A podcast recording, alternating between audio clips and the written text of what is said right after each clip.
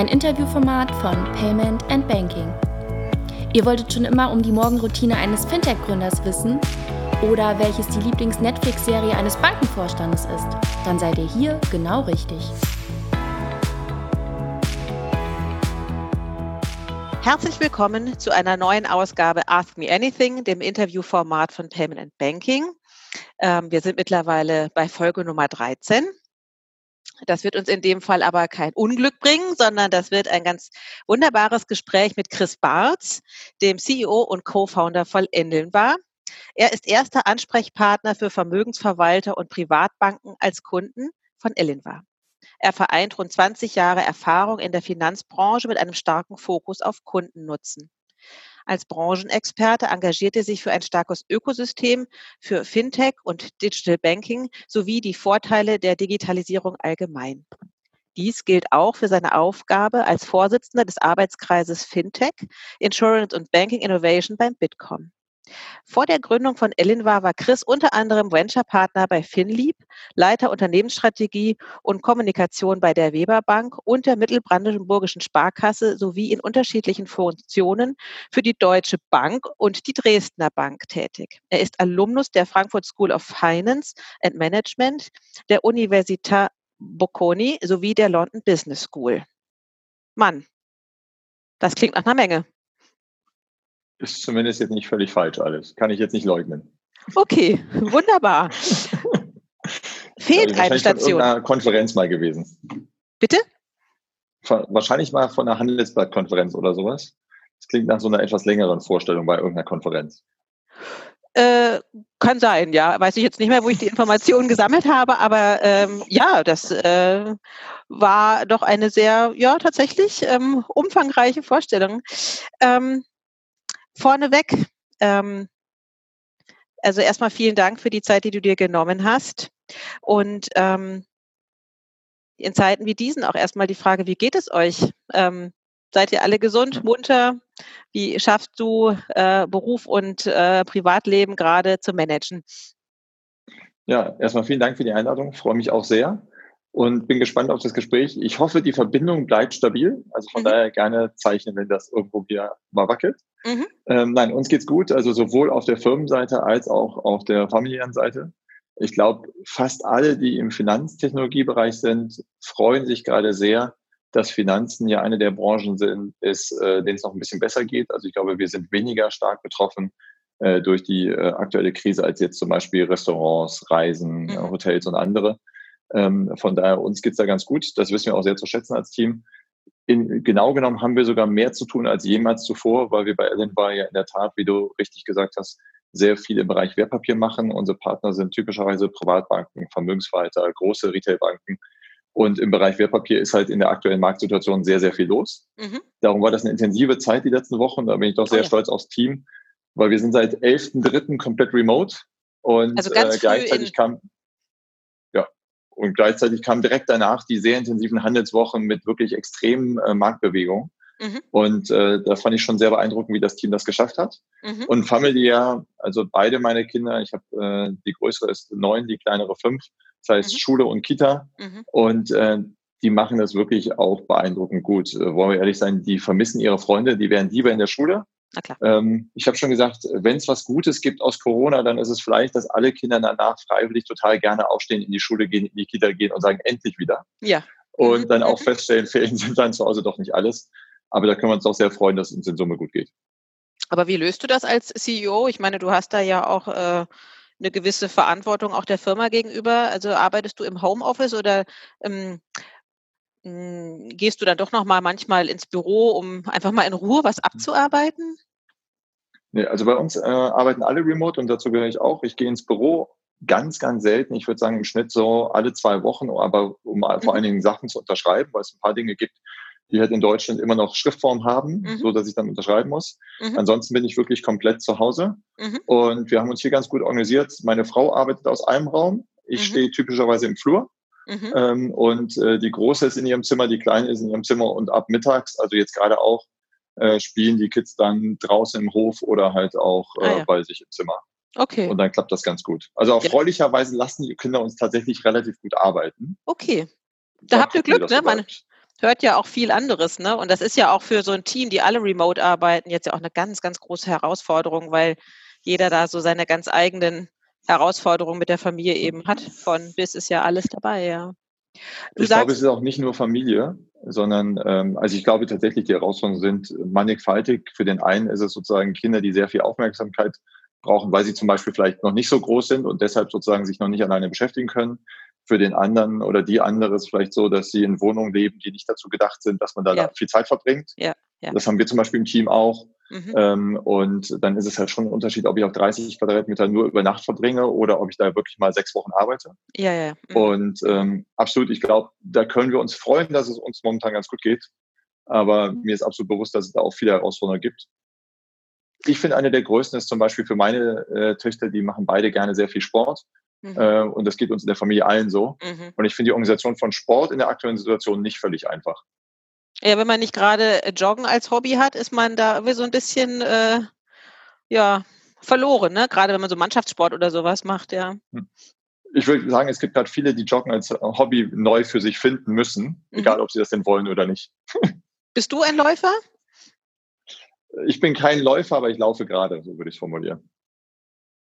Wie, wie meinst du das? Ach so, du, du hast jetzt gerade als Ersatz, äh, bist du unter die genau. Jogger gegangen? Also ich bin eigentlich kein Läufer, aha, aber aha. jetzt gerade äh, laufe ich halt auch mal, okay. ähm, um das halt irgendwie zu organisieren. Ja, Ansonsten ja, ja. haben wir aber auch, wie wahrscheinlich der eine oder andere, angefangen, unser äh, Zuhause abzugraden, was Sport angeht.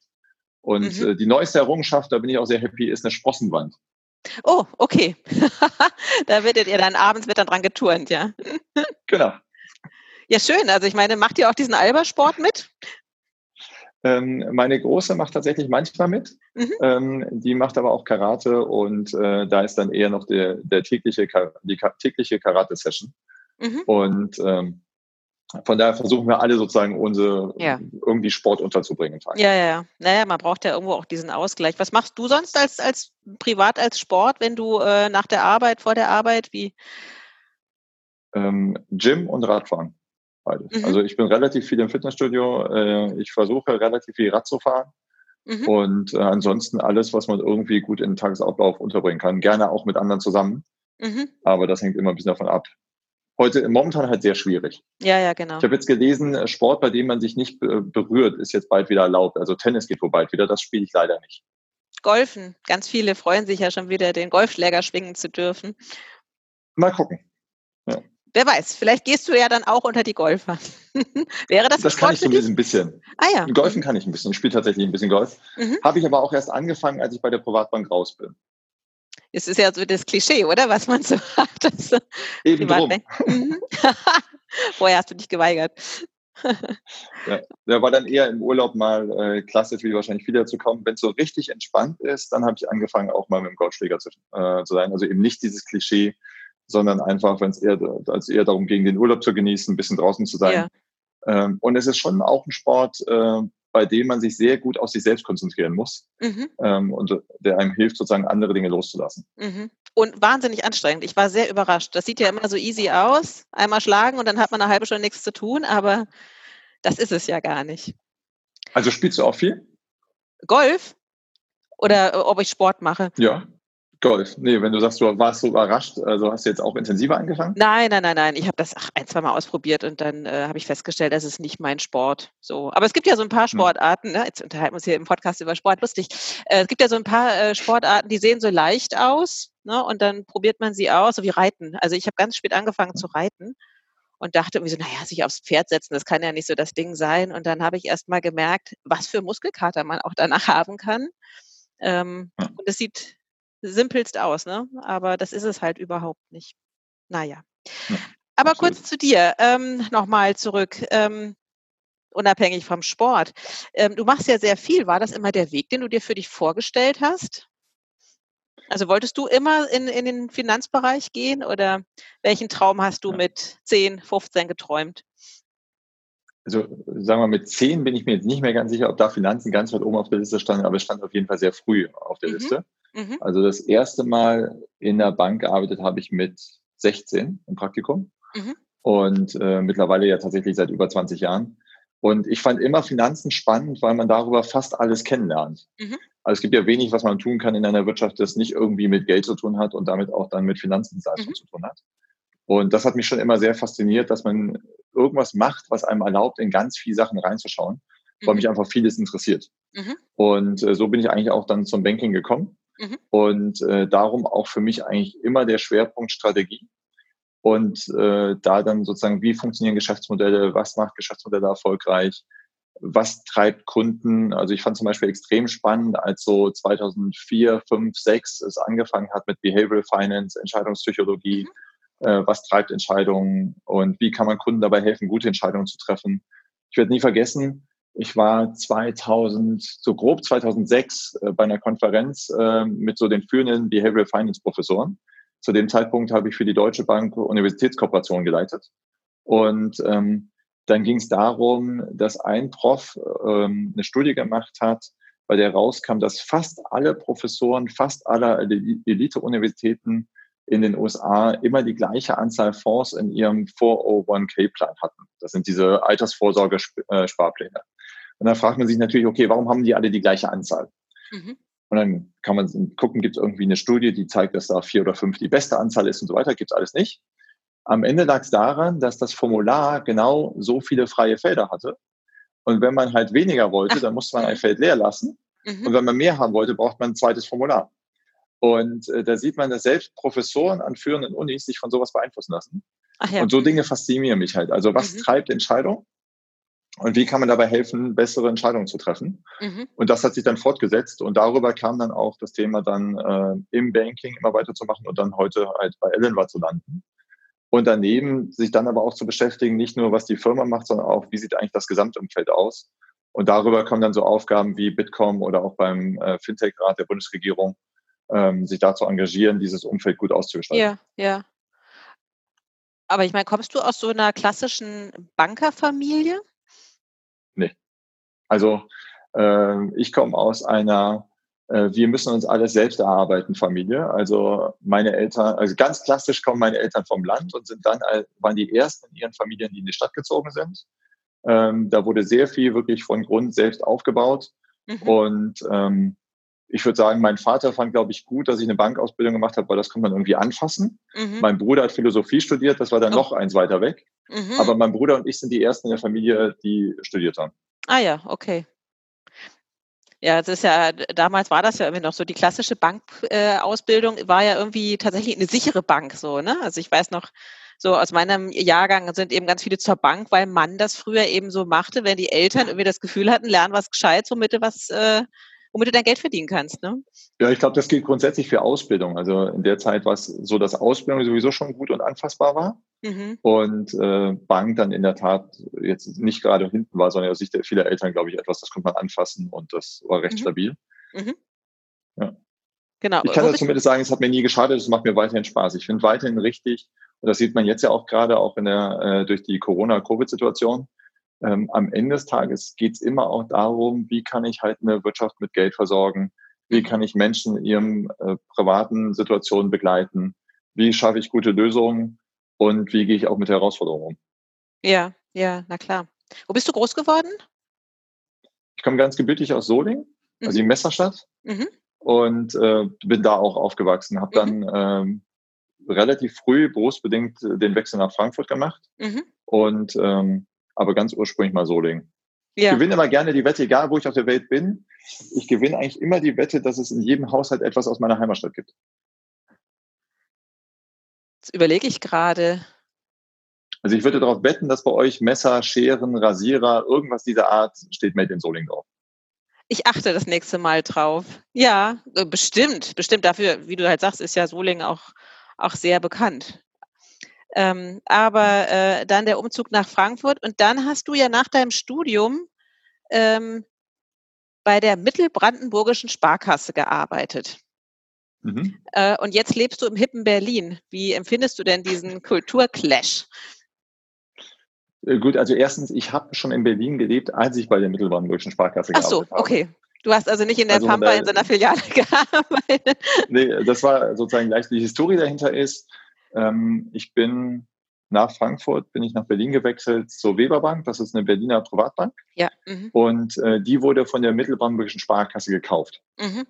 Und das habe ich jetzt auch nicht unbedingt mit gerechnet, dass ich äh, bei der Sparkasse lande, aber äh, dazu muss man wissen, die Mittelbrandenburgische Sparkasse oder MBS, da muss man nicht mehr das ganz lange Wort machen, ist doch mit Abstand eine der erfolgreichsten, wenn nicht die erfolgreichste Sparkasse yeah. Deutschland. Mhm. Ähm, und ähm, kann sich halt leisten oder konnte sich auch damals leisten, eine Privatbank zu kaufen. Mhm. Ich habe dann ähm, mit dem Strategie-Background mich darum gekümmert, wie sieht das Geschäftsmodell in Summe aus. Mhm. Und über die heraus, äh, über die Lösung dieser Aufgabe bin ich dann Strategiechef für die gesamte Gruppe geworden. Okay. Und bin dann immer von Berlin nach Potsdam gependelt. Ah ja, gut, und auch Potsdam ist jetzt nicht der schlechteste Standort. Nein, nein, das geht Und das noch. ist, da ist der Hauptsitz der MBS. Ja. Also von daher, das ging schon. Aber es ist in der Tat auch halb Brandenburg zum Geschäftsgebiet. Wir wollen jetzt auch Brandenburg gar nicht.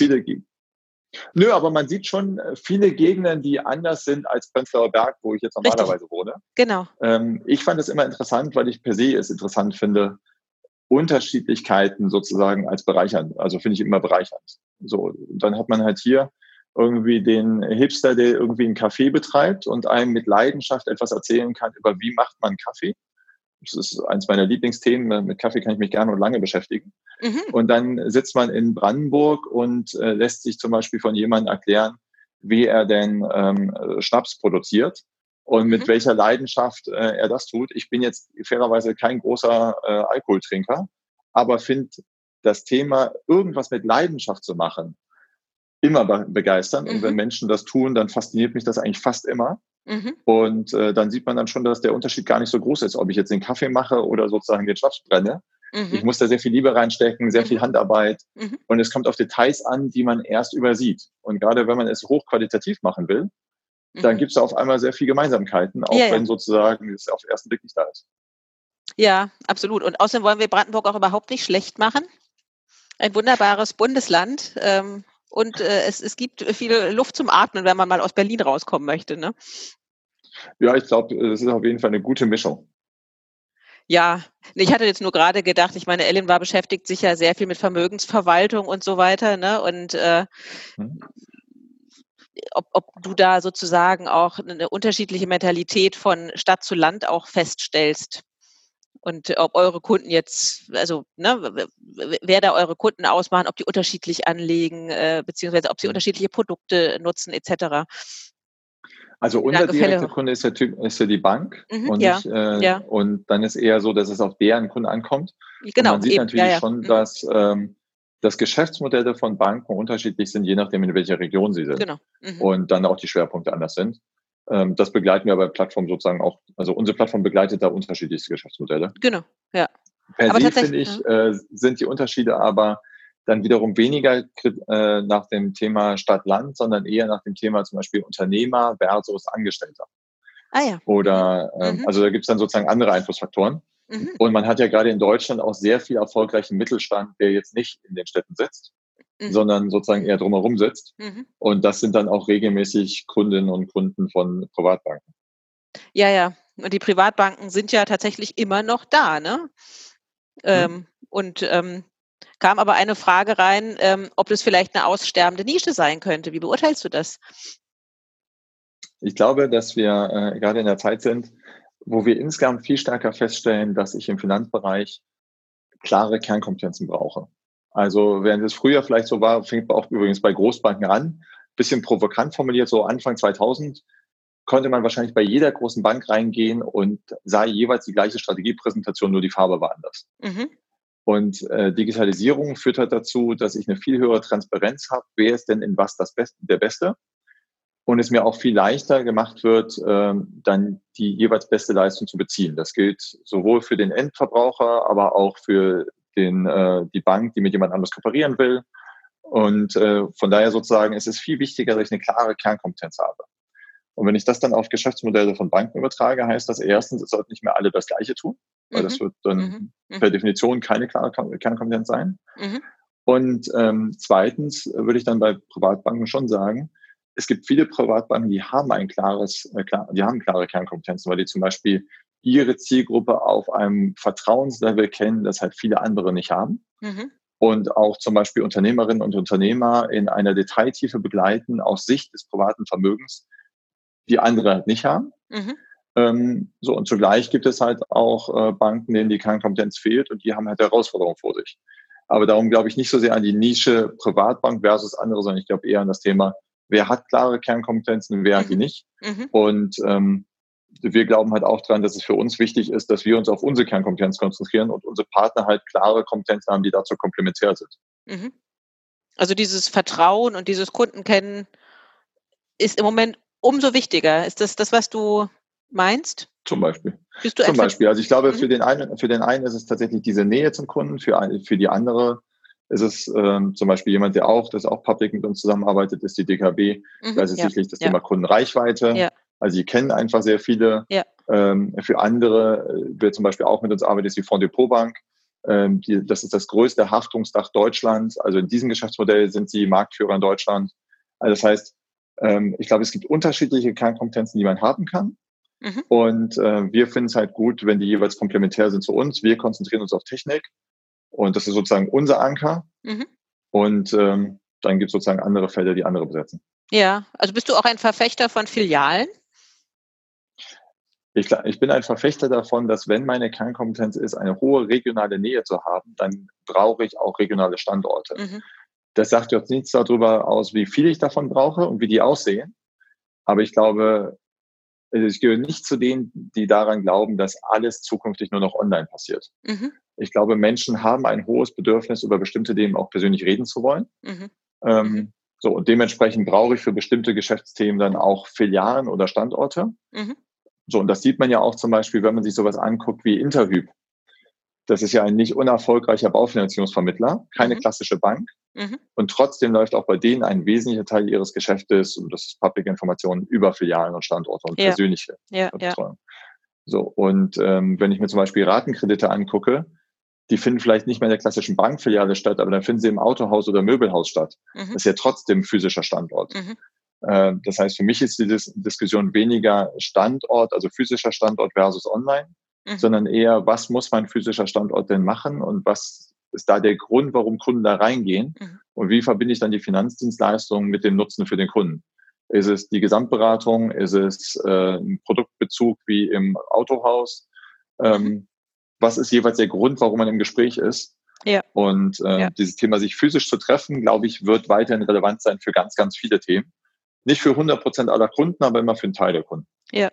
Naja, und gerade Zeiten wie diese zeigen einem ja wieder mal oder ja, sehr deutlich, ähm, wie wichtig auch tatsächlich diese physische Begegnung ist und dieses auch den anderen tatsächlich äh, zu treffen und sich auszutauschen, weil eben viel mehr dazu gehört als nur irgendwie die Kommunikation über E-Mail oder WhatsApp. Ne? Das hat man immer schon geahnt, aber jetzt spürt man es am eigenen Leib, ja.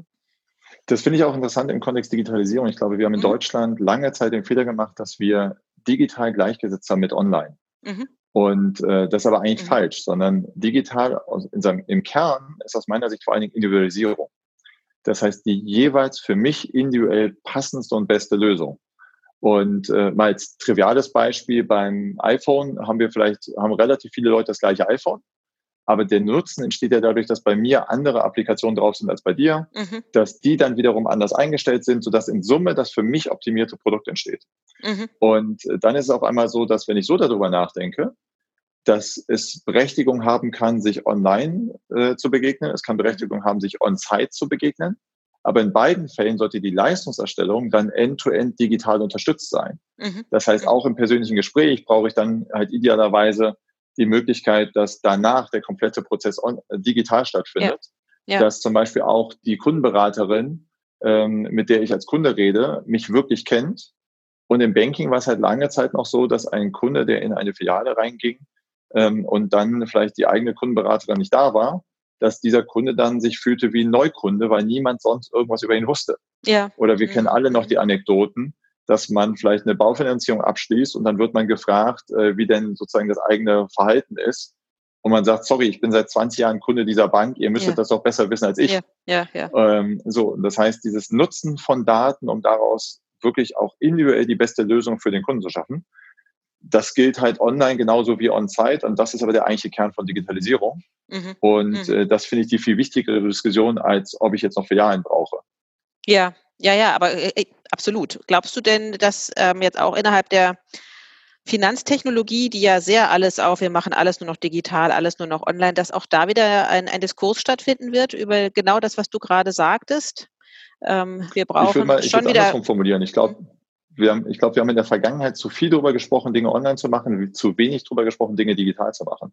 Also das, was du gerade sagst, wir machen alles digital, das ist ja nicht der Fall, sondern es ist ja immer noch so, dass, ähm, dass äh, ich sag mal ein bisschen, ich habe äh, in den letzten Tagen das Zitat gehört, es gibt noch zu viele, bei denen Dunkelverarbeitung heißt, einer macht Licht aus. Also. Und, äh, und eigentlich brauchen wir aber tatsächlich halt digitale Prozesse, so dass wir dann am Ende dem Kunden überlassen können, ob er etwas online machen will oder on-site. Und wie gesagt, da glaube ich, gibt es ganz, ganz viele Momente, wo auch eine persönliche Beratung, ein persönliches Gespräch echt Mehrwert hat. Aber trotzdem brauche ich eine digitale Infrastruktur. Trotzdem muss ich in der Lage sein, dass ich die entsprechende Analytik nutzen kann. Mhm. Trotzdem muss ich in der mhm. Lage sein, dass mhm. ich moderne ja. APIs habe, um vielleicht mein eigenes mhm. Leistungsangebot zu erweitern. Und ich brauche sogar eine extrem leistungsfähige digitale Infrastruktur. Und da ist der Weg noch relativ groß und der Handlungsbedarf noch recht groß äh, und viel wichtiger als bei der reinen Frage online. Ja. Also es gibt noch viel zu tun. Ja, definitiv. Auch, Aber auch viele Chancen. Das ist ja das Schöne. Ja. Ich glaube, Deutschland hat in Summe eine ganz gute Chance, wenn es um Finanztechnologie geht. Warum? Also warum deine, dein Optimismus? Weil, äh, also erstens, wenn man einfach ganz stumpf mal drauf guckt, äh, wo entsteht grad, entstehen gerade viele Fintechs, Mhm. dann glaube ich, kann man schon sagen, dass äh, Deutschland der einer der Standorte ist, wo auch wirklich was passiert. Und in Europa sicherlich immer noch nach London einer der führenden. Mhm. Das zweite ist, ähm, wenn ich mir angucke, was braucht man im Finanzbereich, dann ähm, ist es ja so, dass ich, dass schon mal nicht schlecht ist, wenn ich einen starken Heimatmarkt habe und wir sind immer noch eine der Regionen, wo es ein gewisses Vermögen gibt und eine gewisse Anzahl Geldtransaktionen. Mhm. Und das ist beides schon mal nicht schlecht als starker Heimatmarkt. Mhm. Und das gilt für Deutschland, aber es gilt natürlich noch viel mehr, wenn es denn, wenn es uns, uns denn gelingt, einen einheitlichen europäischen Markt zu haben. Ich glaube, das ist auch etwas, worauf wir wirklich hinarbeiten sollten. Wenn es uns nicht gelingt, negativ formuliert, dann haben wir ein echtes Problem. Aber wenn es uns gelingt, in einem echten einheitlichen europäischen Markt zu agieren, dann ist Europa schon ein sehr, sehr attraktives Marktgebiet für das, für das Themenfeld Finanzdienstleistung. Mhm. Und dann auch halt die entsprechende Technologie. Und das dritte ist, äh, wir haben gerade viel über Daten gesprochen. Natürlich ist es so, dass ich gerade auch bei Finanzdaten darüber nachdenken muss, was soll denn damit passieren? Ich brauche eine echte Empowerment von äh, Kunden, dass die selber entscheiden können, was denn da passiert. Und ich glaube, wir haben eine echte Chance, da in Deutschland und in Europa führend zu sein in der Ausgestaltung. Äh, wenn ich mir jetzt zum Beispiel angucke, die DSGVO bei aller Kritik an einzelnen Umsetzungsthemen ist es trotzdem so, dass die DSGVO dafür gesorgt hat, dass Unternehmen wie Microsoft global diese Regeln adaptiert haben. Mhm. Und äh, dass zum Beispiel Kalifornien jetzt ein neues Gesetz in Anlehnung an die DSGVO gestaltet hat. Das heißt, wir können da Standards setzen. Mhm. Und wenn wir das gut machen und das dann gut für uns nutzen, dann haben wir natürlich auch die Chance, äh, davon besonders zu partizipieren mhm. und vielleicht dann der globale Hub zu sein, wo jeder sagt, okay, da will ich, ich will aus Europa heraus meine Finanzdaten managen lassen. Ähm, und ich will, dass äh, die Anbieter, die mir helfen, das zu tun, in Europa sitzen, weil das der führende Ort ist, wo das am besten passiert. So. Kommt das von alleine? Sicher nicht, sondern wir müssen dafür echt was tun.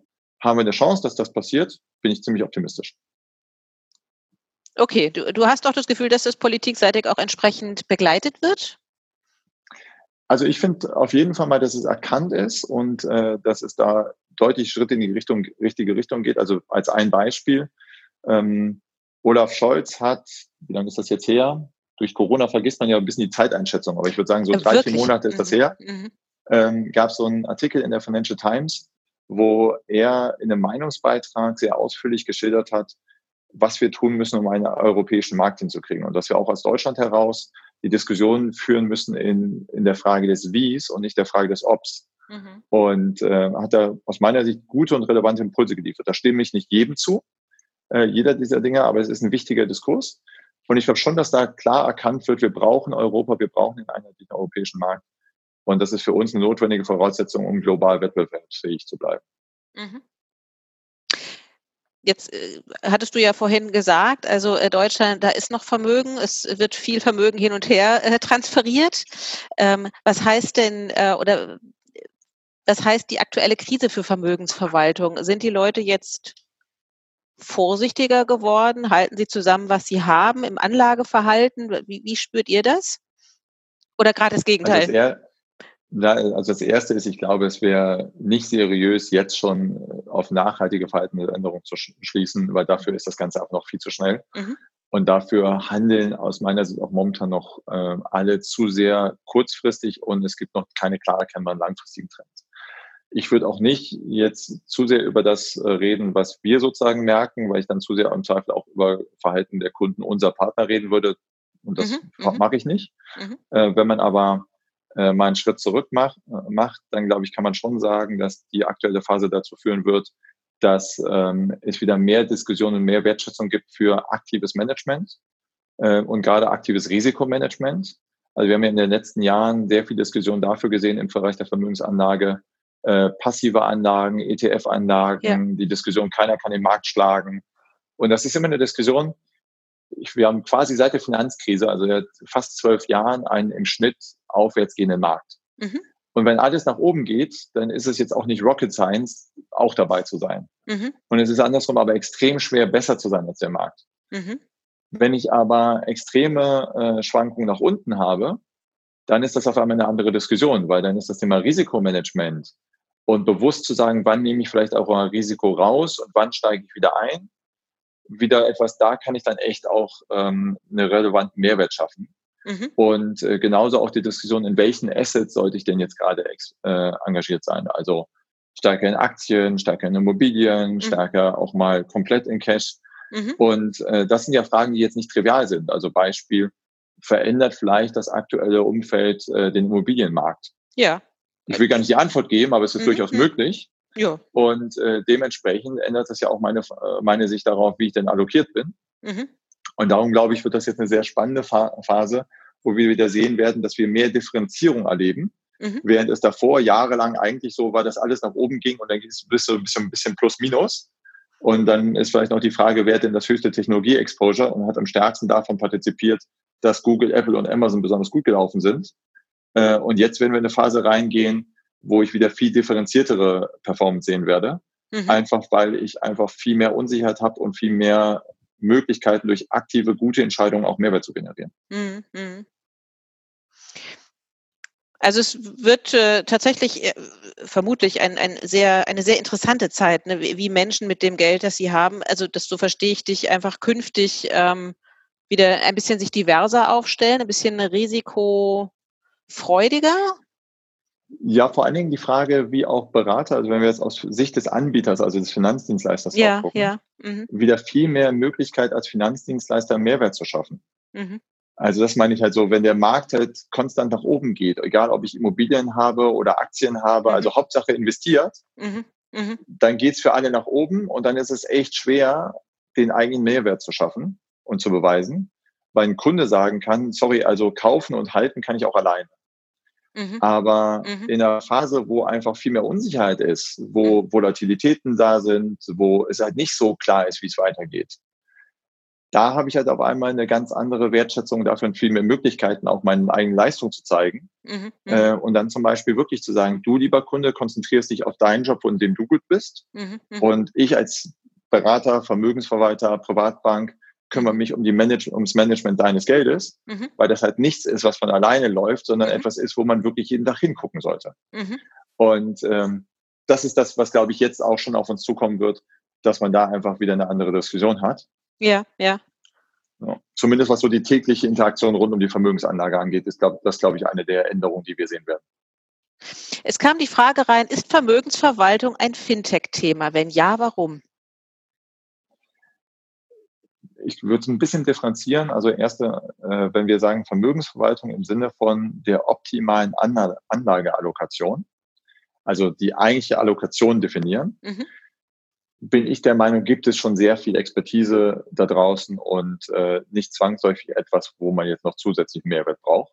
Mhm das ist ja auch der Grund, warum wir uns als Ellen war an der Stelle raushalten und sagen, da gibt es schon sehr viele, die das sehr, sehr gut können. Mhm. Und selbst wenn ich drauf gucke, algorithmisch getriebene Anlageentscheidungen, also als ich 1999 aus dem Handel der Deutschen Bank rausgegangen, äh, so, nee, reingegangen bin, ich habe im Handel äh, 99 angefangen, da ging das schon los mit algorithmusbasierten ähm, Entscheidungen.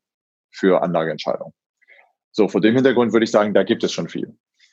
Wenn ich aber mich mit der Frage beschäftige, ähm, Finanztechnologie dazu, dazu zu nutzen, Mehrwert für Kunden zu generieren im Bereich Private Banking, Vermögensverwaltung und Co., da äh, ist es definitiv ein Fintech-Thema, ähm, einfach vor dem Hintergrund, dass sehr viel von der dort verwendeten Technologie sehr alt ist, zum Teil ähm, eben keine moderne Plattform existieren, sondern eher so singuläre Lösungen für vielleicht Portfolio-Management, aber dann wieder eine andere fürs Kundenmanagement und nochmal eine andere, um beides zu verbinden.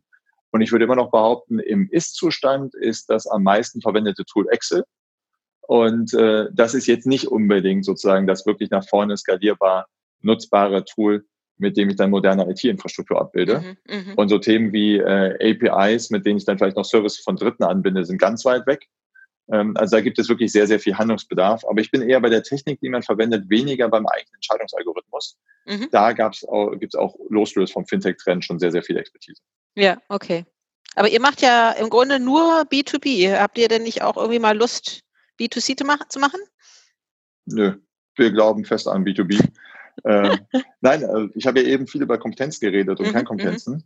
Mhm. mhm. Und ich glaube, es ist halt eine unterschiedliche Kernkompetenz, ob ich mich auf die technische Plattform konzentriere oder ob ich hingehe und sage, ich habe die beste Idee, wie man Kunden anspricht, wie man äh, sozusagen, wie mein Vermarktungsmodell mhm. ist. Mhm. Das ist halt was anderes. Und dann glaube ich eher daran, es gibt halt es gibt halt äh, den einen, der sozusagen sich dann darauf konzentriert, viele Kunden online zu erreichen. Es gibt den anderen, der sich da äh, konzentriert, im persönlichen Gespräch vielleicht sehr großvolumige Kunden zu erreichen. Und es gibt halt einen dritten, der für beide Fälle die Technik bereitstellt und das versuchen wir halt so. Das seid ihr, genau. Ja, sehr techniklastig. Deswegen, ähm, ich meine, ihr habt ja sozusagen mit, äh, mit euren Partnern zu tun. Wie, wie persönlich ist denn das Produkt letztendlich, was ihr den, den, äh, den Partnern anbietet? Oder wie muss ich mir das vorstellen? Und, und braucht es überhaupt? Ist das eine Anforderung, die gewünscht ist? Die Frage ist ja, was macht ein Produkt persönlich? Ich würde eher sagen, wie customizable ist es denn? Also wie viele Einstellungsoptionen hast du? Mhm. Und, ähm, und da hast du bei mhm. uns sehr viele. Mhm. Und äh, dann halt auch die Frage, wie stark kannst du uns auch mit anderen Dingen verbinden?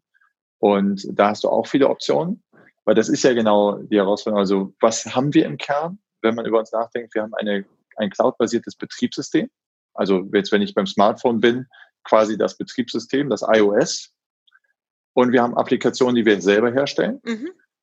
wie zum Beispiel Onboarding fürs Portfolio-Management-Themen mhm. äh, oder auch für regulatorische Prozesse wie Reporting oder Invoicing. Und wir haben Applikationen von Dritten, zum Beispiel, ähm, wir haben Tableau bei uns auf der Plattform laufen, das ist eines der für den BI-Tools. Ähm, und wir sorgen dafür, dass alle diese Applikationen, egal ob sie von uns kommen oder von Dritten kommen, miteinander funktionieren. Mhm. So, das heißt, du kannst einfach sehr, sehr viel auf dich persönlich ausrichten. Welche Applikation brauchst du von uns? Welche Applikation brauchst du von Dritten? Welche Sachen willst du noch von Dritten anschließen? Machst du alles selbst oder hast du vielleicht auch Partner dabei? Also Beispiel die Fonds Depot Bank. Mhm. Da kann ich drüber sprechen, weil das hat sie public kommuniziert. Äh, die arbeitet zusammen mit Ergo, Allianz äh, und vielen anderen großen Versicherungen. Das heißt, da sind viele Partner involviert, auch in der Nutzung dann. Ähm, und alle nutzen halt am Ende die gleiche Plattform vom Zielbild her. Mhm. So, und ich, ja, das ja, ist natürlich eine hohe Customization, aber trotzdem von der Technik her äh, halt am Ende immer die gleiche Plattform, die halt nur entsprechend äh, in den Features andere Applikationen drauflaufen hat und andere Einstellungen innerhalb der Applikation. Ne, ich frage deswegen, weil äh, ich hatte neulich mal ein Interview, das war auch ganz spannend und das war hochtechnisch. Und dann meinte er, aber das Design bei dem Nutzer vor Ort wäre unwahrscheinlich wichtig. Mhm. Also der, deswegen mhm. eben auch die Frage, ne? Also wie, wie persönlich muss das sein? Wie likable muss mhm. sozusagen mhm. die Oberfläche sein? Und mhm. spielt das bei euch auch eine große Rolle? Ja, aber, äh, absolut. Und das ist aber dann tatsächlich, da nimmt halt der, da hast du ja immer mehr dann auch das Thema rund um, was ist dann auch wieder der Markenauftritt des Partners, äh, genau. was ist das Corporate Design des Partners, wie ist die Philosophie in der Ansprache. Und dann ist es natürlich ein Unterschied, ob du Kunden ansprichst, die im Schnitt äh, 30.000 Euro anlegen oder Kunden, die im Schnitt drei Millionen anlegen. Mhm, mhm, ähm, mhm. So, und da musst du dann entsprechend als Partner dann das auch anders einstellen. Ja, okay. Das kannst du ja, aber auch. Ja. Ähm, ich finde aber wirklich wichtig, immer die Diskussion zu trennen zwischen Frontend und eigentlicher mhm. Infrastruktur. Ja, ja, klar. Und unsere Kernhypothese ist halt, dass die Infrastruktur in Deutschland deutlich untergewichtet wurde bisher mhm. und das aber eigentlich relevante Thema ist, mhm. äh, weil das ist ja auch das, was äh, die großen Tech-Plattformen erfolgreich macht. Also ich finde äh, ziemlich interessant, das kennen viele der Zuhörer von Payment and Banking, also von der, ich glaube, die sind da näher dran als der Durchschnittsbürger. Aber wenn man sich das äh, API-Manifest von Jeff Bezos äh, nochmal vor Augen führt, das hat er, glaube ich, 2002 geschrieben, wo er dann im Kern äh, sehr klar sagt, alles, was wir tun, muss A, in klar trennbaren Service organisiert sein, es mhm. muss über klare APIs, APIs sozusagen der Austausch erfolgen, eben keine Backdoors, keine äh, Direktverbindung, sondern alles sauber über Schnittstellen die dann auch noch so gebaut sein müssen, dass sie dann mit Dritten arbeiten können. Mhm. Das macht halt moderne IT-Infrastruktur aus. Mhm. Mhm. Und wenn man sich dann anguckt, welche Infrastrukturen in Deutschland oder auch in Europa im, ba im Banking erfüllen diese Kriterien, dann wird es halt sehr dünn. Mhm. Und äh, das ist im Kern sozusagen die Hypothese hinter Ellen war. Mhm. Glaubt man darin, dass es eine solche moderne Infrastruktur im Banking braucht? Und wir glauben da halt dran und gerade im ja. Bereich Vermögensanlage. Okay. Wo kommt der Name Elinvar her? Elasticity, Invariability. Also mein Französisch ist nicht so gut, aber im Kern ist das äh, der Hintergrund. Wer hat sich den ausgedacht? Ein, äh, ein Deutsch-Franzose 1893, so ist in der Ecke. Ähm, der hat äh, damals eine Legierung erfunden, die tatsächlich auch Elinvar hieß. Aha. Und diese Legierung hatte zwei Eigenschaften. Das heißt, das ist erstens hat sie sich temperaturunabhängig immer relativ gleich verhalten. Mhm. Also bei kaltem wie warmem Wetter. Mhm. Und das zweite ist, sie war nicht magnetisch.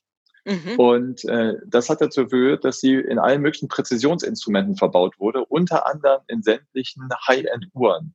Also die ganzen Schweizer Top-Uhrenhersteller, Rolex, IWC und so weiter, haben alle Ellenbar verbaut. Mhm. Und äh, Gouillon, der Erfinder, hat dafür dann auch, ich habe 1920 den Physik-Nobelpreis bekommen. Ah ja. Und dann haben wir gesagt, das ist doch ein schönes Bild. Die ganzen High-End-Uhrenhersteller sind alle miteinander im Wettbewerb, aber innen drin ist immer Ellenbar. Das gleiche drin. Und okay. genauso aha, sind aha. auch die ganzen Vermögensverwalter und Privatbanken im Wettbewerb, aber unten drunter ist immer Ellenbar. Hurra. Und als, dann, äh, als es dann um den Nobelpreis ging, hat auch unser CTO gesagt, das findet er auch gut. Okay. Es ist wieder eine Bildungslücke bei mir geschlossen worden. Hurra.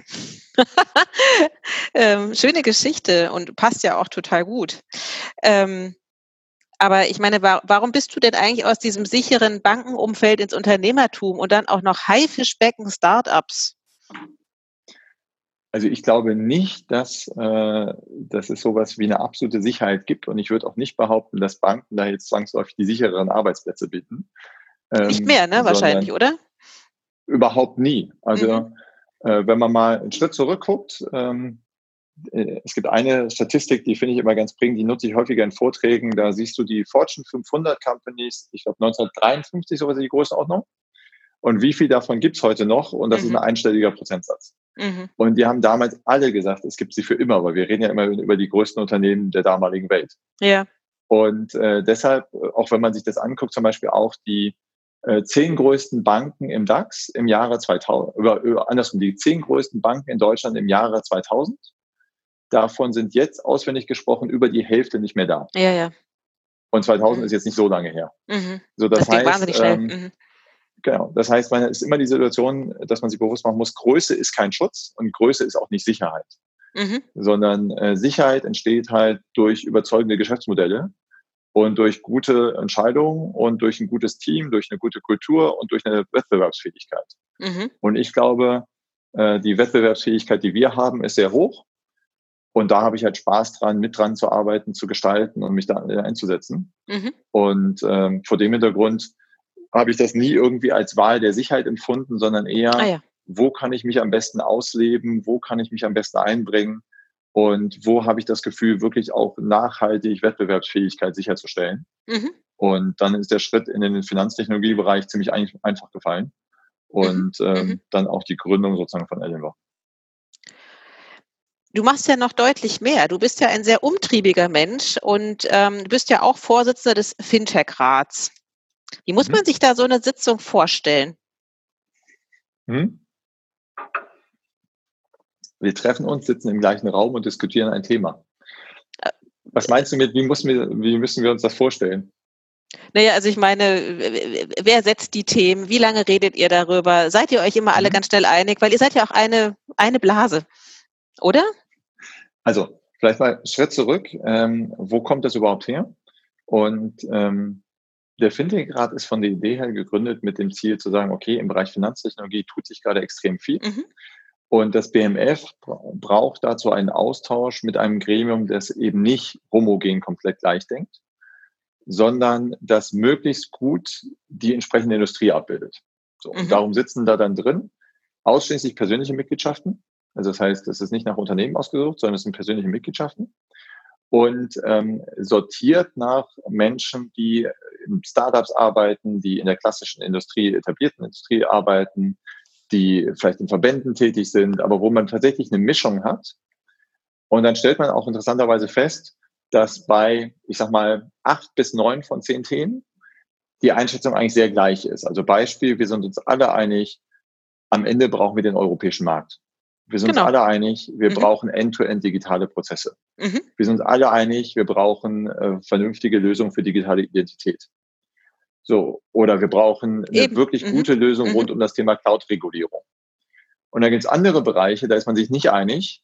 Äh, mhm. Also Beispiel Ausgestaltung PSD2. Da gab es mhm. dann auch mal ausreichend Diskussionspotenzial, auch zwischen Mitgliedern des Fintech-Rats. Mhm. Aber das wirklich Interessante ist halt dann zu sagen, okay, was sind denn die Punkte, wo, sie, wo eine hohe Einigkeit besteht und bei den Punkten, wo es keine Einigkeit gibt, was sind da dann trotzdem vielleicht die Felder, ähm, die man sinnhaft so lösen kann, dass man sagt, der Rest ist dann halt Wettbewerb.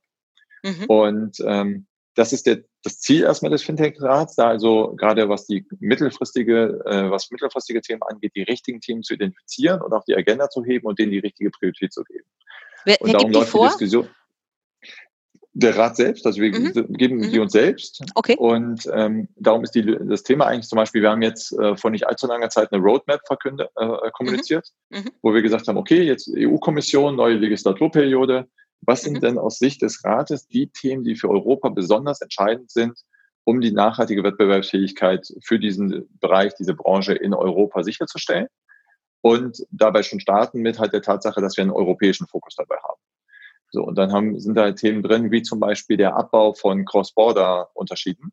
Mhm. Weil theoretisch sollten wir eigentlich schon weite Schritte zu einem einheitlichen Markt gemacht haben. De facto haben wir dann eine Liste von 30, 40 Themen identifiziert, die halt leider nicht einheitlich sind. Sowas wie IBAN-Diskriminierung mhm. und der äh, Stromanbieter im einen Land akzeptiert nicht das Konto aus dem anderen Land. Mhm. Oder Identifizierung in dem einen Land funktioniert die Referenzüberweisung in dem anderen Land äh, halt nicht. So, da gibt es halt Themen, die wir dann entsprechend identifiziert haben. Oder auch das Thema in der Regulierung wegzugehen von einer institutsbezogenen Regulierung hin zu einer stärker ökosystembezogenen Regulierung. Mhm. Weil wir eben, eben ja so selbstverständlich über Partnerschaften gesprochen. Mhm. De facto stellen wir ja fest, dass ähm, die ganze die gesamte Regulierung eigentlich noch in dem Bild gemacht ist, dass es einen zentralen Anbieter gibt, das jeweilige regulierte Institut, die alles machen und verantworten. Mhm. Und äh, was da, dass da andere noch mitmachen, ist irgendwie nicht richtig abgebildet. Mhm, mh. So und ähm, da haben wir dann am konkreten Beispiel Cloud einen sehr konkreten Vorschlag gemacht, der halt dann sagt, wie könnte man das ausgestalten, mhm. weil wir das halt für sehr relevantes Thema halten. Mhm. So und äh, in der Sitzung sieht es dann so aus, dass es Sitzungen gibt, in denen wir eher darüber sprechen, was sind die Themen, die man behandeln müsste. Und es gibt andere Sitzungen, in denen reden wir dann drüber, wie sieht denn das fertige Papier aus und stehen wir denn jetzt alle auch dahinter? Mhm, mh. Und äh, dann gibt es halt zwischen den Sitzungen, gibt es typischerweise Arbeitsgruppen, die dann Themen erarbeiten. Mhm. Also wir haben zum Beispiel jetzt gerade was erarbeitet rund um das Thema äh, digitaler Euro. Und mhm. äh, was sind da eigentlich relevante und wichtige Themenfelder, mhm. wo halt auch sehr deutlich wird, dass auch wenn es dann in der Lösung Unterschiede geben kann, die auch geprägt sind von der jeweiligen Wettbewerbsposition ist bei dem eigentlichen Handlungsbedarf und bei den grundsätzlichen Themen, was man überhaupt braucht, schon eine hohe Einigkeit da und auch ganz klar das gemeinsame Bild, dass man entweder jetzt die Diskussion führt und auch schnell zur Lösung kommt oder das Spielfeld Libra überlässt, mhm. weil mit dem ja. neuen Update ähm, oh ja. der mhm. Regulierung, mhm. die Facebook Libra, da, die mhm. Libra Association da gemacht hat, die Wahrscheinlichkeit der Umsetzung von Libra schon signifikant gestiegen ist. Oh ja. Mhm. Das heißt, das mhm. Handlungsfelder wird äh, immer, Handlungsfeld wird immer kürzer. Das heißt, mhm. entweder wir kommen jetzt aus dem Pushen oder mhm. wir können zugucken, wie das Thema an uns weggeht läuft. Also von uns wegläuft. Mhm. Und das sind so Themen, also dieses Themen setzen, Themen identifizieren, bearbeiten, verabschieden, immer mit dem Ziel der Regierung und konkret dem BMF den Impuls zu liefern, womit man sich denn beschäftigen müsste, mhm. in welcher Priorität und in dieser Einschätzung zu helfen. Oder dann halt auch in Phasen wie jetzt halt mitzuschauen, was könnten denn gute Ideen sein um halt in so einer Corona-Krise gute Lösungen zu machen. Deine Position als Vorsitzender, was, was machst du dann final? Wie, wie gestaltet die sich dann noch aus im Endeffekt? Dafür zu sorgen, dass wir hoffentlich zu guten Lösungen kommen. Mhm. Du bist dann, also die Historie, mhm. die Historie da ist ja, dass ähm, bei der Gründung ursprünglich der Vorsitz auf seitens des Ministeriums lag. Ja. Und dann äh, Jörg Cookies äh, mhm. gesagt hat, okay, eigentlich, wenn man beraten wird, macht es auch mehr Sinn, dass der Vorsitz dann auch im Rat liegt und ja, bei ja. denen, die beraten. Mhm. Und dann wurde halt gewählt und da wurde ich gewählt und ich begreife die Aufgabe vor allen Dingen als in der Rolle, ähm, dafür zu sorgen, dass wir tatsächlich auch zu Positionen kommen, die Agenda voranzutreiben, äh, Themen mhm. zu moderieren und äh, zu schauen, dass wir dann möglichst äh, alle mitnehmen und dann aber auch zu Lösungen kommen. Ähm, so.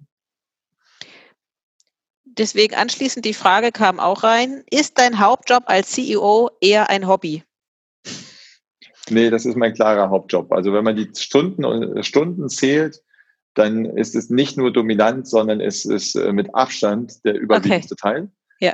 Ich könnte mir vorstellen, dass in der öffentlichen Wahrnehmung äh, manchmal anderes entsteht, einfach weil vielleicht über die eine oder andere Position des Fintech-Rats öfter und mehr geschrieben wird, weil halt Medien sich auch mhm. für Politik interessieren. Mhm ähm, als äh, dass jetzt jedes Medium jeden Tag darüber schreibt, was wir denn so bei Ellen war machen. Mhm. Aber Ellen war ist deutlich, deutlich dominant das, womit ich meine Zeit verbringe. Mhm. Das andere sind halt Aufgaben, die vielleicht ein Tick visibler sind in der mhm. Öffentlichkeit. Würdest du es dir wünschen, dass die Medien mehr über Ellen war schreiben? Ich, am Ende des Tages äh, wünsche ich mir nicht äh, Medienberichterstattung, sondern ich freue mich cool. über Geschäftserfolg. Ja, ja, und äh, mein primäres Ziel ist, dass wir inhaltlich erfolgreich sind ja, ja. und nicht für häufig wie in der Zeitung stehen. Ja, ja, das, klang gerade so. Ja, das ist halt visibler, deswegen sind wir da. nee, ich glaube, deshalb ist eher, wenn der Eindruck, in, äh, wenn, äh, mhm. wenn man sich, äh, wenn die Frage kommt, sozusagen, ist das mein Hobby?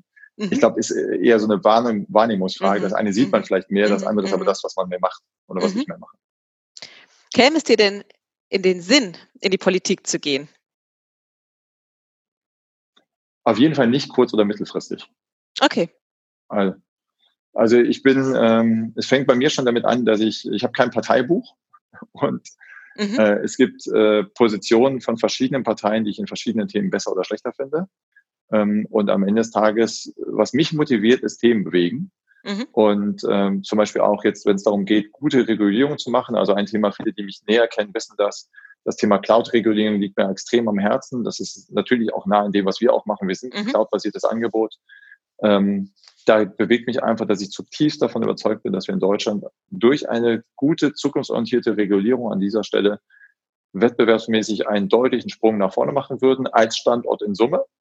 Mhm. Und das will ich umsetzen. Mhm. Und dazu brauche ich den Dialog und Diskurs mit allen möglichen Parteien. Mhm.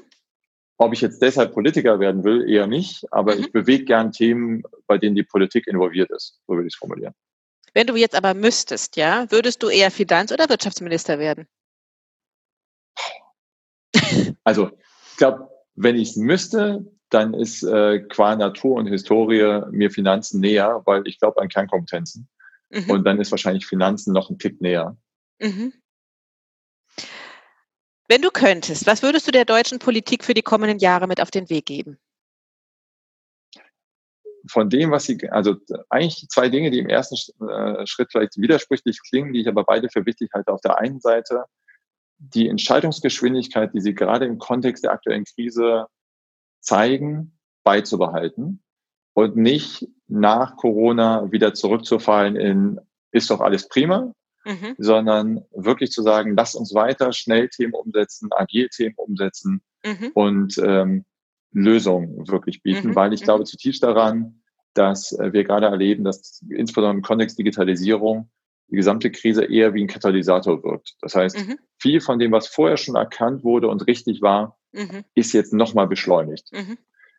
Und da, darum auch Geschwindigkeit beibehalten und schnelle Entscheidungen weiter treffen. Und auf der anderen Seite Entscheidungen nicht nur bei Krisen zu treffen, sondern ganz bewusst unabhängig von Krisen auch zu durchdenken. Weil mir macht es immer Sorge, wenn, wenn Entscheidungen nur so unter so Drucksituationen getroffen sind. Beispiel, gerade gibt es sehr viel Diskussionen rund um das Thema Tracing App. Mhm. Und rund mhm. um das Thema, wie sehen da eigentlich Datenschutzkonzepte aus? Oh ja. Mhm. Wir beschäftigen uns schon seit Monaten, um nicht zu sagen Jahren, mit, wie müssen Lösungen aussehen, bei denen ich tatsächlich Datenschutz sicherstelle, was muss ich regulatorisch anpassen, ähm, wie kriege ich die Balance hin zwischen Mehrwert und Kunden können selbstbestimmt über Daten verfügen und auf der anderen Seite Vermeidung von Vollüberwachung, von der ich kein Fan bin. Mhm. Und ich glaube, diese Diskussion müssen wir führen und da muss man auch den, die Abwägung und die Nachteile von verschiedenen Lösungen in die Diskussion bringen und darüber auch einen gesellschaftlichen Diskurs führen. Mhm. Und das ist in Krisensituationen nicht sinnhaft möglich.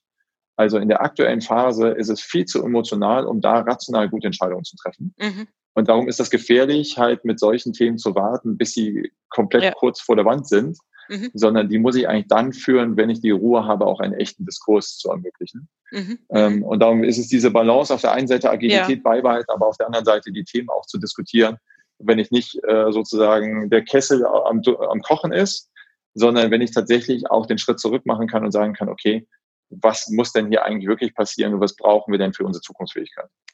Ja, klingt zunächst natürlich sehr widersprüchlich, ne? aber äh, im Grunde gebe ich dir da völlig recht, absolut. Welche Fintech-Innovation nutzt du denn selbst? Was heißt denn Fintech-Innovation? Also ich habe 99 Prozent von allem, was ich technologisch tue, ist cloud-basiert. Mhm. Und das ist für mich auch der Kern sozusagen von so ziemlich jedem Fintech und jeder Finanztechnologie, die ich, die ich mhm. sozusagen kenne. Mhm. Und ähm, da bin ich schon Heavy-Nutzer. Mhm. Ich würde jetzt nicht auf einzelne Companies eingehen, die ich nutze oder nicht nutze. Mhm. Natürlich bin ich, bin ich Kunde von Partnern von uns, äh, um mhm. partizipiere deshalb auch in der mhm. Leistungsfähigkeit unserer Plattform. Mhm. Aber ansonsten ähm, nutze ich vor allen Dingen moderne Technologie ziemlich intensiv.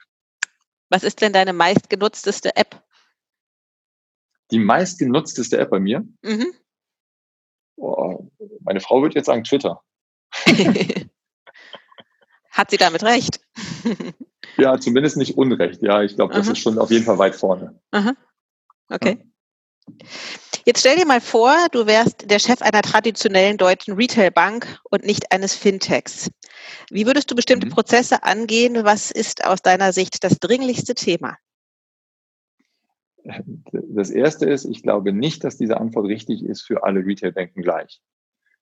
Das wär, wäre aus meiner Sicht der größte Fehler. Aber dann wären wir wieder in diesem Fall, was ich eben meinte, Anfang 2000, mhm. gehst in jede große Bank rein, alle haben die gleiche Strategie, nur in anderer Farbe. Ich glaube zutiefst daran, es gibt nicht die Antwort für alle großen Retailbanken. Mhm. Darum würde ich vor allen Dingen verstehen wollen, was für eine Retailbank bin ich denn? Bin ich eine mhm. Retailbank, die regional stark ist? Bin ich eine Retailbank, die in bestimmten Produktbereichen richtig stark ist? Bin ich zum Beispiel jemand, der im Kredit Marktführer ist und im Einlagengeschäft richtig schlecht oder andersrum? Mhm. Ähm, wo sind meine Kunden ähm, von den Altersporten anders oder also unterschiedlich? Also wo ist meine eigentliche Kernkompetenz? Die zu versuchen zu verstehen und dann zu schauen, was ist denn komplementär zu mir? Mhm. Ähm, und wie kann ich mein Angebot sinnvoll ergänzen, mhm. um halt der Organisation beizubringen, unser, unsere Aufgabe ist vor allen Dingen zu verstehen, was können wir besser als alle anderen und dann zu verstehen, wer ist zu uns komplementär. Mhm. Mit an Sicherheit grenzender Wahrscheinlichkeit, das ist wahrscheinlich die einzige Antwort, die richtig ist für fast alle Retailbanken ist, ich würde anfangen, deutlich mehr in Technologie zu investieren und dafür zu sorgen, dass ich die dabei auch die richtigen Partner habe. Also ein Punkt, den wir zum Beispiel, das war eine der ersten Themen, die wir im Fintech gerade vorgestanden haben, die auch umgesetzt wurden seitens äh, der Politik und der BaFin, ähm, ich glaube zutiefst daran, wir brauchen mehr Technologieexperten und Expertinnen in Vorständen von Finanzdienstleistern. Mhm, mhm, und ähm, da war es halt so, dass jahrelang galt die Regel, ähm, wenn man bei einem regulierten Institut äh, Vorstand werden möchte, dann äh, braucht man halt äh, drei Jahre Expertise. Das war immer so die Daumenregel, drei Jahre im Gesetz steht halt bewiesene Expertise typischerweise gemessen in drei Jahren in Kreditentscheidungen, Vermögensanlage oder Versicherung, je nachdem halt welche Lizenz. Mhm.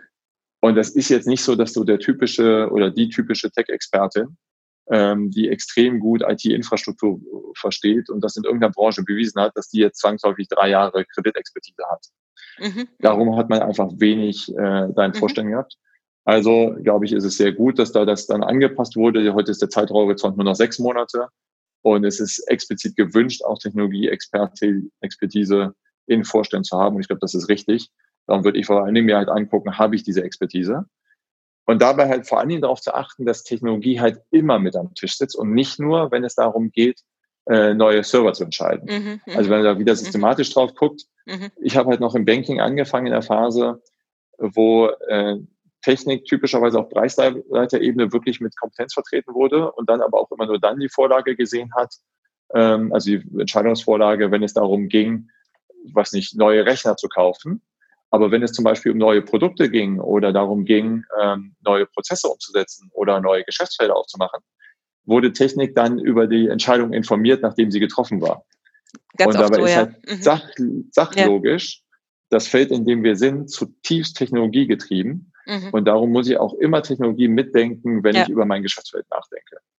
Aber das Umdenken findet doch doch statt, oder? Ist das deine Erfahrung? Ja, ja gell? Finde ich nämlich auch. Ja, das, das, ja, das haben mir schon viele gesagt, dass da wirklich sich ganz viel an diesen Vorstandstischen auch verändert hat. Ja, in nee, absolut. Aber ich meine, das mhm. ist ja auch einer der Gründe, warum wir, ich habe ja eben gesagt, wir haben eine ganz gute Chance. Aber mhm. das mhm. liegt halt genau daran, dass, ja. glaube ich, mittlerweile immer mehr das auch verstanden haben. Was jetzt halt wichtig ist, ähm, es gab äh, kleine Anekdote, als ich, äh, wie gesagt, Anfang des, äh, der Jahrta des Jahrtausends Unikooperation gemacht habe, ähm, gehörte dazu auch relativ viel das ähm, Deutsche Institut für Altersvorsorge, die dann immer Forschung gemacht haben rund um Altersvorsorge. Und da konnte man immer in schönen Studien zeigen, dass die Deutschen im Schnitt verstanden haben, dass sie eine Vorsorgelücke haben mhm. und dann trotzdem nichts tun. Mhm, mh. Und das ist so ein bisschen die Gefahr, die wir haben, gerade bei IT-Infrastruktur, dass ganz, ganz viele Leute verstanden haben, dass sie da ein Problem haben, aber trotzdem mhm. nichts tun. Mhm. Das ist so ein bisschen so, ich habe den alten Desktop da stehen, ich habe verstanden intellektuell, dass das neue iPad besser ist. Und ich habe auch verstanden, dass wenn ich das iPad äh, upgraden will, dann hänge ich das über Nacht an, äh, an Strom und WLAN und am nächsten Tag ist das neue Betriebssystem drauf. Und bei meinem alten Desktop ist das irgendwie ein Drei-Monats-Projekt mit externer Festplatte und allem möglichen Aufwand. Aber trotzdem tue ich nichts, weil dieser We Wechsel so schwer sich anfühlt. Ja, ja. Und das ist, glaube ich, jetzt das aha. nächste große Problem. Aha. Nicht zu sagen, weil es schwer ist, tue ich es nicht, sondern zu sagen, gerade weil es schwer ist, fange ich jetzt an, es zu tun, aha, äh, weil sonst werde ich nie fertig. Und die Lücke und der Wettbewerbsnachteil wird halt jedes Jahr größer. Da hat gerade mein Telefon geklingelt, entschuldige bitte. Alles ähm, gut. Ne, aber das, äh, das Thema Erklären, ne? ich meine, kurz nochmal zu deinen Kindern, wie, wie erklärst du ihnen denn eigentlich, was du tust und was Finanztechnologie eigentlich ist? Fragen Sie das schon? Bisher, was also macht Papa? Auf, nee, auf der Ebene, auf der, also Sie fragen, was Papa macht. Auf der Ebene, was Finanztechnologie ist, landen Sie jetzt noch nicht. Mhm. Ähm, was Sie sehr interessiert ist, ähm, wie funktioniert Technologie, wie funktioniert Austausch zwischen Menschen. Ähm, und für Sie ist Technik noch sehr stark äh, etwas, was man nutzt, um bestimmte Probleme zu lösen. Mhm. Mhm. Und äh, das finde ich momentan auch genau das richtige Denken, so über Technik mhm. nachzudenken und sich halt bewusst zu machen, dass es immer mehr Probleme gibt, bei denen auch Technik verstehen sollte, um zu verstehen, wie ich sie am besten löse. Mhm, mhm. Okay. Aber wir landen jetzt noch nicht zwangsläufig bei Finanzen. Wir sind dann noch bei ein bisschen weiter vorne auf der Prio-Liste der Kinder. Ja, wobei ähm, wir bei Payment and Banking ja auch immer wieder dieses Thema auch das Heranführen von Kindern an äh, an Geldanlage und sowas beschäftigen. Und ich meine, hm. jetzt machst du zwar die technologische Seite von äh, Geldanlage, aber äh, Sprecht ihr viel über Geld in der Familie, was man damit machen kann? Was hat, hat das einen Stellenwert bei euch am hm. Abendbrottisch? Wenig, wenig. Also äh, wir reden, äh, wenn wir über Technik reden, haben wir jetzt gerade in Zeiten von Corona, haben wir eher sowas wie, wie funktioniert denn Schulunterricht über Videokonferenz? Mhm. Äh, weil das halt ein Thema ist, oder wie funktioniert Ballettunterricht oder Karate-Training über Video? Ja, ist ja schön, wenn das Dann stattfindet. Wir, mhm. ja, nee, also mhm. erfreulicherweise alles drei, also das ist ganz gut. Äh, dann haben wir so Themen wie, wenn ich online bin, worauf sollte ich achten? Also wir mhm. beschäftigen uns sehr, sehr stark mit Privacy. Mhm. Und was sind Themen, die ich problemfrei tun kann und was sind Themen, wo ich überlegen muss, ob ich die vielleicht später bereue? Mhm. Äh, das heißt, mhm. das ist ein Thema, mhm. äh, über das wir sehr viel reden. Mhm. Und ähm, bei Thema Geldanlage sind wir eher so in der Ebene, ähm, macht es Sinn, beim Asterix-Heft nicht das Hardcover zu kaufen, sondern das, äh, ja. das äh, andere, weil ich mir dann zwei kaufen kann. Ja, aber immerhin. Also es, es gibt einen Gegenwert für ein Asterix-Heft, ne? So. Ja, und es gibt auch eine Option, worauf will ich optimieren? Ja. Ist mir das Hardcover wichtiger oder ist mir wichtiger, zwei Aha. zu haben? Aha. Ach, schön, dass ihr auch Asterix lest. Ähm, hast du die mit in die Familie gebracht, Asterix? Oder? Also warst du früher so ein Asterix-Leser? Ich würde nicht sagen, ich war, ich war nicht so ein Leser, also ich war nicht annähernd so ein, so ein Fan wie meine Tochter, Aha. aber meine große Tochter ist großer, großer Asterix-Fan ähm, und findet das super. Das gesammelte Wissen über Römer haben viele aus den Asterix-Heften, ne? Finde ich immer wieder spannend. Ja, und, äh, und äh, witzigerweise auch das gesammelte Wissen über römische Zahlen mhm. und jetzt neu dazu gekommen ägyptische Schriftzeichen. Also ich war zum Beispiel ah, ja. jetzt nicht so, dass ich mir ägyptische Schriftzeichen beigebracht habe, auf Basis von Asterix, meine Tochter schon. Also Asterix hält für vieles her und später, das habe ich an meinem Sohn gemerkt, ist es Harry Potter. Erst war es das gesammelte Wissen aus Asterix ja. und dann kam Harry Potter dazu. Und dann hat man schon eine Menge abgedeckt. Ich bin gespannt, was da noch kommt. ähm, worüber könntest du eine 30-minütige Präsentation halten, ohne darüber nachzudenken? Fast alles. Tatsächlich? Ja, aber da muss man sagen, die Frage ist dann eher, ähm, wie gut die denn inhaltlich wird. Aber ich glaube, ich kann zu relativ vielen Themen erstmal was erzählen. Mhm. Und ähm, weil das, also das ist halt so ein bisschen dieses Interesse, was bringt, was hat, was hat mich zu Finanzen gebracht? Mich halt mit allen möglichen Sachen zu beschäftigen. Aha. Ich finde es total spannend, sich dazu zu beschäftigen, ähm, wie funktioniert die Autoindustrie. Ähm, also Beispiel, ich musste vor drei Jahren, als ich bei Finip angefangen habe, mhm habe ich mal äh, für einen Automobilhersteller denen geholfen, darüber nachzudenken, wie verändert sich eigentlich das Thema Finanzen im Kontext von Auto. Und äh, dann beschäftigt man sich damit, dass es heute immer seltener ist, dass Leute wirklich Autos selber kaufen. Weil klar, Leasinggesellschaften kaufen, also Autos werden geleast, Autos werden gekauft von so Flotten wie Uber oder werden bereitgestellt über Carsharing-Dienste. Netto nimmt die Anzahl der Menschen, die selber privat ein Auto kaufen, massiv ab. Mhm. Das sorgt dafür, dass so Themen wie Ratenfinanzierung an Privatleute mhm. massiv abnimmt vom mhm. Thema her. Klar. Also es ist ein mhm. Trend, Logisch. den kann ich zugucken. Mhm. mhm. So, stattdessen beschäftige ich mich stärker mit Mobilität oder muss mich mhm. als Autohersteller mit Mobilität beschäftigen. Wenn ich mich da mit Mobilität beschäftige, heißt das natürlich auch, dass ich dann anders über die dazugehörigen Finanzdienstleistungen nachdenken muss. Dann ist es halt die Payment-Lösung für das Carsharing, dann ist es die Sofortversicherung für die zehn Minuten, die ich im Auto sitze, dann ist es, äh, also sozusagen von der Autoversicherung mhm. über das mhm. Payment bis zu einem anderen Service habe ich einfach andere Lösungen. Mhm. Und äh, das fand ich schon immer spannend. Mhm. Und darum habe ich mich schon immer für alle möglichen Sachen interessiert. Interessiert jetzt gerade zum Beispiel auch so ein bisschen als Nebenthemen so Dinge wie Hotel, so Themen wie äh, Gaststätten, äh, so Themen wie ähm, dann aber in der Vergangenheit auch Logistik fand ich total interessant. Ich habe dann London Business School ähm, die Freude gehabt, in so einem Executive-Programm zusammenzusitzen mit Leuten, die bei Mask arbeiten. Äh, die hatte ich vorher gar nicht auf dem Radar, ist aber ein ziemlich großer Logistik Logistiker. Und von mhm. daher mhm. würde ich behaupten, so ein bisschen was zu erzählen kann ich so relativ viel. Mhm. Ich habe aber Minuten. auch gut verstanden, dass es dann sozusagen Experten gibt, die dann wirklich, wirklich tiefgründig erzählen können. Und mhm. das ist die eigentliche Grenze auch zu akzeptieren. Wo hört dann das Wissen auf und wo mhm. ist es erstmal so? Die ersten 30 Minuten komme ich, glaube ich, durch. Okay. Also bist du ein guter Partygast? das müssen andere beurteilen. okay.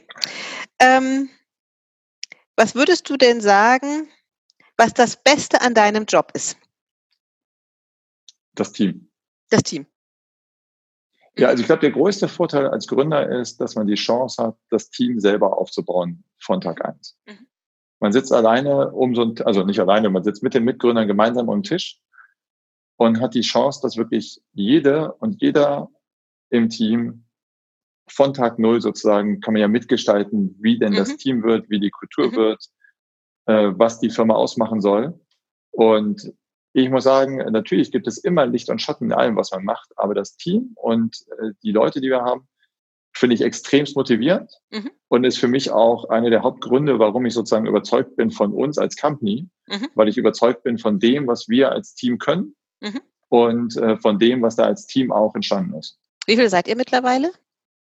Knapp 100. Mhm, okay.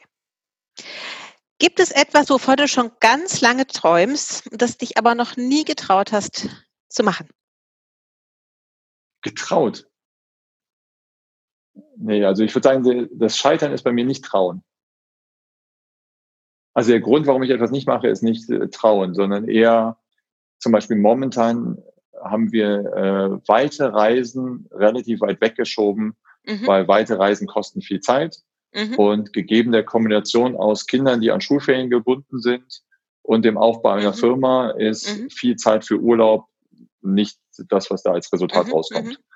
Das heißt, es gibt Dinge, von denen ich träume, die ich mir vorgenommen habe für die Zukunft irgendwann wieder, ähm, die halt jetzt nicht an nicht trauen scheitern, sondern einfach Mhm. an nicht der Mhm. Zeit, um jetzt mal Mhm. vier Wochen oder sechs Wochen zu reisen, Mhm. äh, Mhm. weil einfach eine sechs Wochen Reise schwierig Ja, ja. zu organisieren ist in meiner aktuellen Situation. Ja, klar, klar. Aber Angst wäre sozusagen kein Hindernis.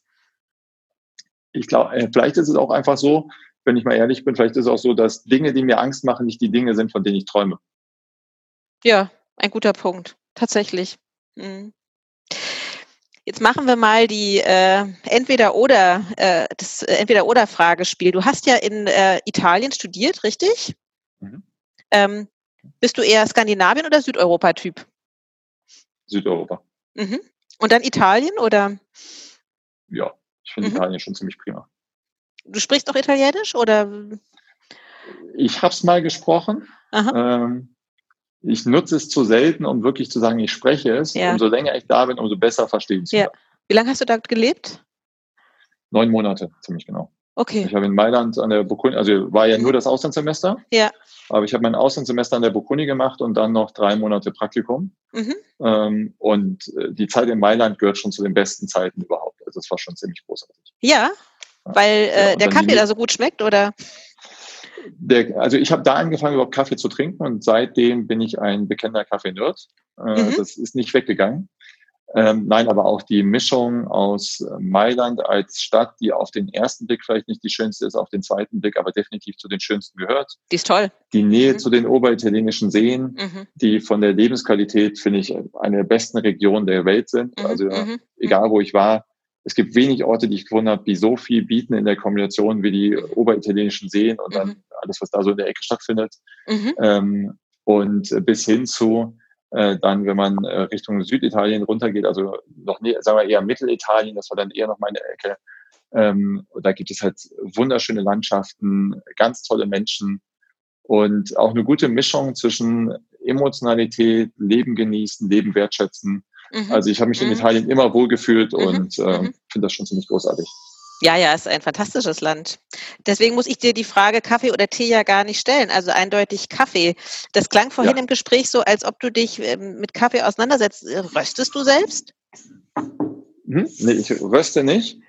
Ähm, aber ich trinke sehr, sehr gerne Kaffee. Wir haben eine sehr gute Kaffeemaschine, ähm, sowohl ähm, privat als auch ähm, im Büro. Aha. Also Kaffee ist schon etwas, wo ich mich gerne mit auseinandersetze. Und ich habe viel Wertschätzung für Leute, die gut rösten. Mhm. Und mir ist auch wichtig, also es muss schon wirklich auch ein guter Espresso sein.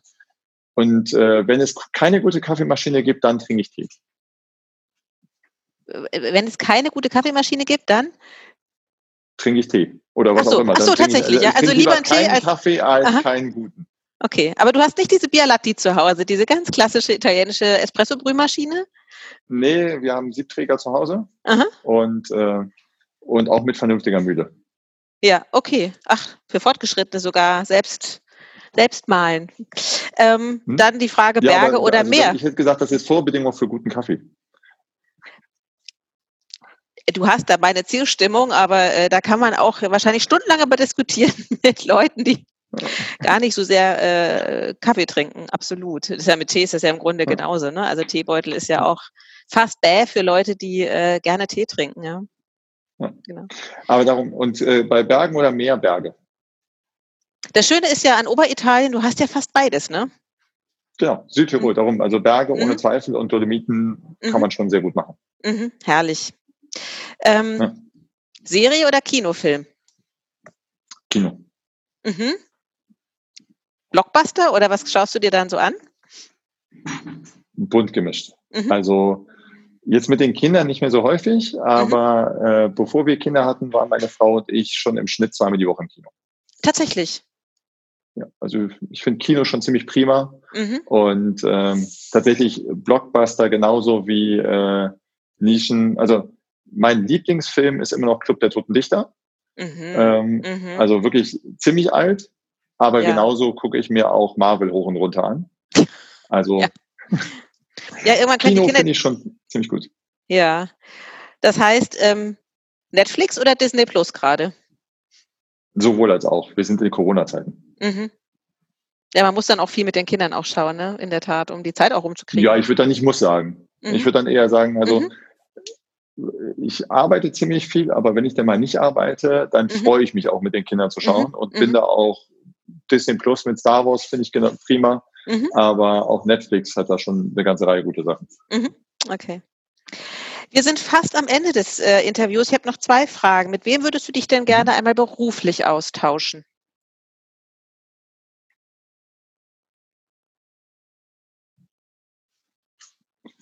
Interessant, dass du bei der Frage am allerlängsten nachdenkst. Wahrscheinlich mit äh, Johnny Ive. Mhm. Was würdest du ihn fragen? Ich, also ich bin großer, großer, äh, das wissen auch relativ viele, die mich gut kennen, wissen, dass ich großer Fan von Apple bin. Mhm. Ähm, aber ich finde es schon beeindruckend, wie, äh, wie Apple es geschafft hat. Und ich glaube, da ist das Design-Team eben, weil sie nicht mhm. nur Frontend denken, sondern mhm, mhm. äh, bis hin zum gesamten, also das gesamte Produkt denken, sehr, sehr gut. Äh, dieses Thema, wie schaffe ich es, ähm, Technik und Nutzen von Technik so einfach zu machen mhm. und äh, mhm. Leute dabei so gut mitzunehmen. Mhm. Und auch darüber nachzudenken, was muss, muss ich kombinieren. Und jetzt ist Steve Jobs steht ja nicht mehr zur Verfügung. Mhm. Ähm, und ich würde aber sagen, dass Ive wahrscheinlich der ist, der da am tiefsten in der eigentlichen Produktverständnis, Produktentwicklung äh, drin war. Mhm. Und ich glaube, das, was er weiß, kann man für sehr viele Branchen und sehr mhm. viel nutzen, jetzt nicht nur, um Handys herzustellen. Ja, das ist übertragbar, ne? Dieses ganze, diese ganze Philosophie, die hinter dem allen steckt. Ja. Mit wem würdest du denn, also die Frage lautet, auf ein Bier oder ein Wein verabreden? Jetzt sagtest du, du trinkst kaum Alkohol. Du würdest den vermutlich zum Kaffee einladen, oder? Wer mhm. wäre das privat? Privat zum Kaffee? Mhm. Gut, da würde ich jetzt im Zweifel Johnny Ive, ist mir wurscht, ob ich den beruflich treffe so. oder privat zum Kaffee. Mhm. Du hast das jetzt Thema die Wahl. Wird wahrscheinlich nicht so anders sein. okay. Das Thema wird wahrscheinlich nicht so anders sein. Ähm, nein, aber was ich auch extrem ähm, spannend finde, ist tatsächlich, äh, wenn man ähm, mitverfolgt, äh, wie Melinda Gates es geschafft hat, Themen zu setzen. Und ich glaube, dass sie nicht unerheblich dazu beigetragen hat, dass Bill Gates, ich kenne logischerweise kenne ich weder Melinda noch Bill Gates äh, persönlich. Bisher. Das wär's doch. Ah, aber nee, aber ich finde schon. Bill Gates hat ja nach allem, was man so wahrnimmt und liest, war der ein sehr, sehr erfolgsorientierter, sehr, sehr äh, Winner-Takes-it-all-Stratege. Mhm. Ähm, und Melinda Gates hat ja geschafft, ist anscheinend der prägende Geist dahinter, Geld zum Wohle nicht nur sich selbst, sondern auch Gesellschaft einzusetzen. Mhm. Und ähm, ich finde schon interessant, wie man damit umgeht, wie man da Prioritäten setzt, welche Themen man verfolgt. Äh, und ich glaube fest daran, dass es äh, auch immer interessant ist, sich über gesellschaftliche Verantwortung Gedanken zu machen. Mhm, mh. Und ich glaube, da ist sie, gerade wenn man mal überlegt, so ein bisschen abzuschalten, in was anderes reinzudenken, eine, der eine extrem spannende Gesprächspartnerin, mhm. ähm, um da Blickwinkel aufzukriegen und hat, glaube ich, auch sehr, sehr viel gesehen, so dass man wahrscheinlich einfach sehr, sehr viel lernen kann. Also dann würde ein kleiner Espresso vermutlich gar nicht reichen, ne? Für das Gespräch. Ja, aber mhm. Zweifel kann man auch ein Cappuccino oder zwei trinken. ja, ja, ja. Und bei gutem Kaffee merkt ja. man das noch nicht mal, wie viel man davon trinkt, ja. Genau, ja, man muss dann schon mitzählen und sich begrenzen, das stimmt. Oh ja, weil irgendwann kriegt man schon Flattern, gell, wenn man so viel Kaffee trinkt. Wahrscheinlich zumindest nicht das Gesundeste, was man machen kann. Immer noch besser als Rauchen. Also von daher. Absolut. Gut ganz, ganz herzlichen Dank für dieses sehr ausführliche Gespräch. Hat ähm, Spaß gemacht. Vielen Dank. Ja, dann äh, freue ich mich ähm, auf den künftigen Austausch und wünsche dir aber an dieser Stelle erstmal ein schönes Wochenende, weil wir haben jetzt irgendwie Freitagnachmittag und ähm, das Wetter ist herrlich. Also von daher gehen wir jetzt wahrscheinlich beide auch bald ins Wochenende. Pito, auch dir viel Spaß, hat sehr viel Spaß gemacht. Vielen lieben Dank. Freut bis mich. Bis ganz bald. Bis Schönes bald. Wochenende. Danke dir, Chris. Ciao. Tschüss. Schön.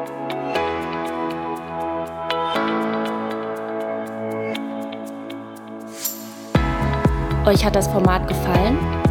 Wir freuen uns über jeden lieben Kommentar oder im besten Falle sogar über 5 Sterne. Ihr habt noch Ideen oder Vorschläge für interessante Persönlichkeiten als Interviewpartner? Dann schreibt uns eine E-Mail an nicole at paymentandbanking.com.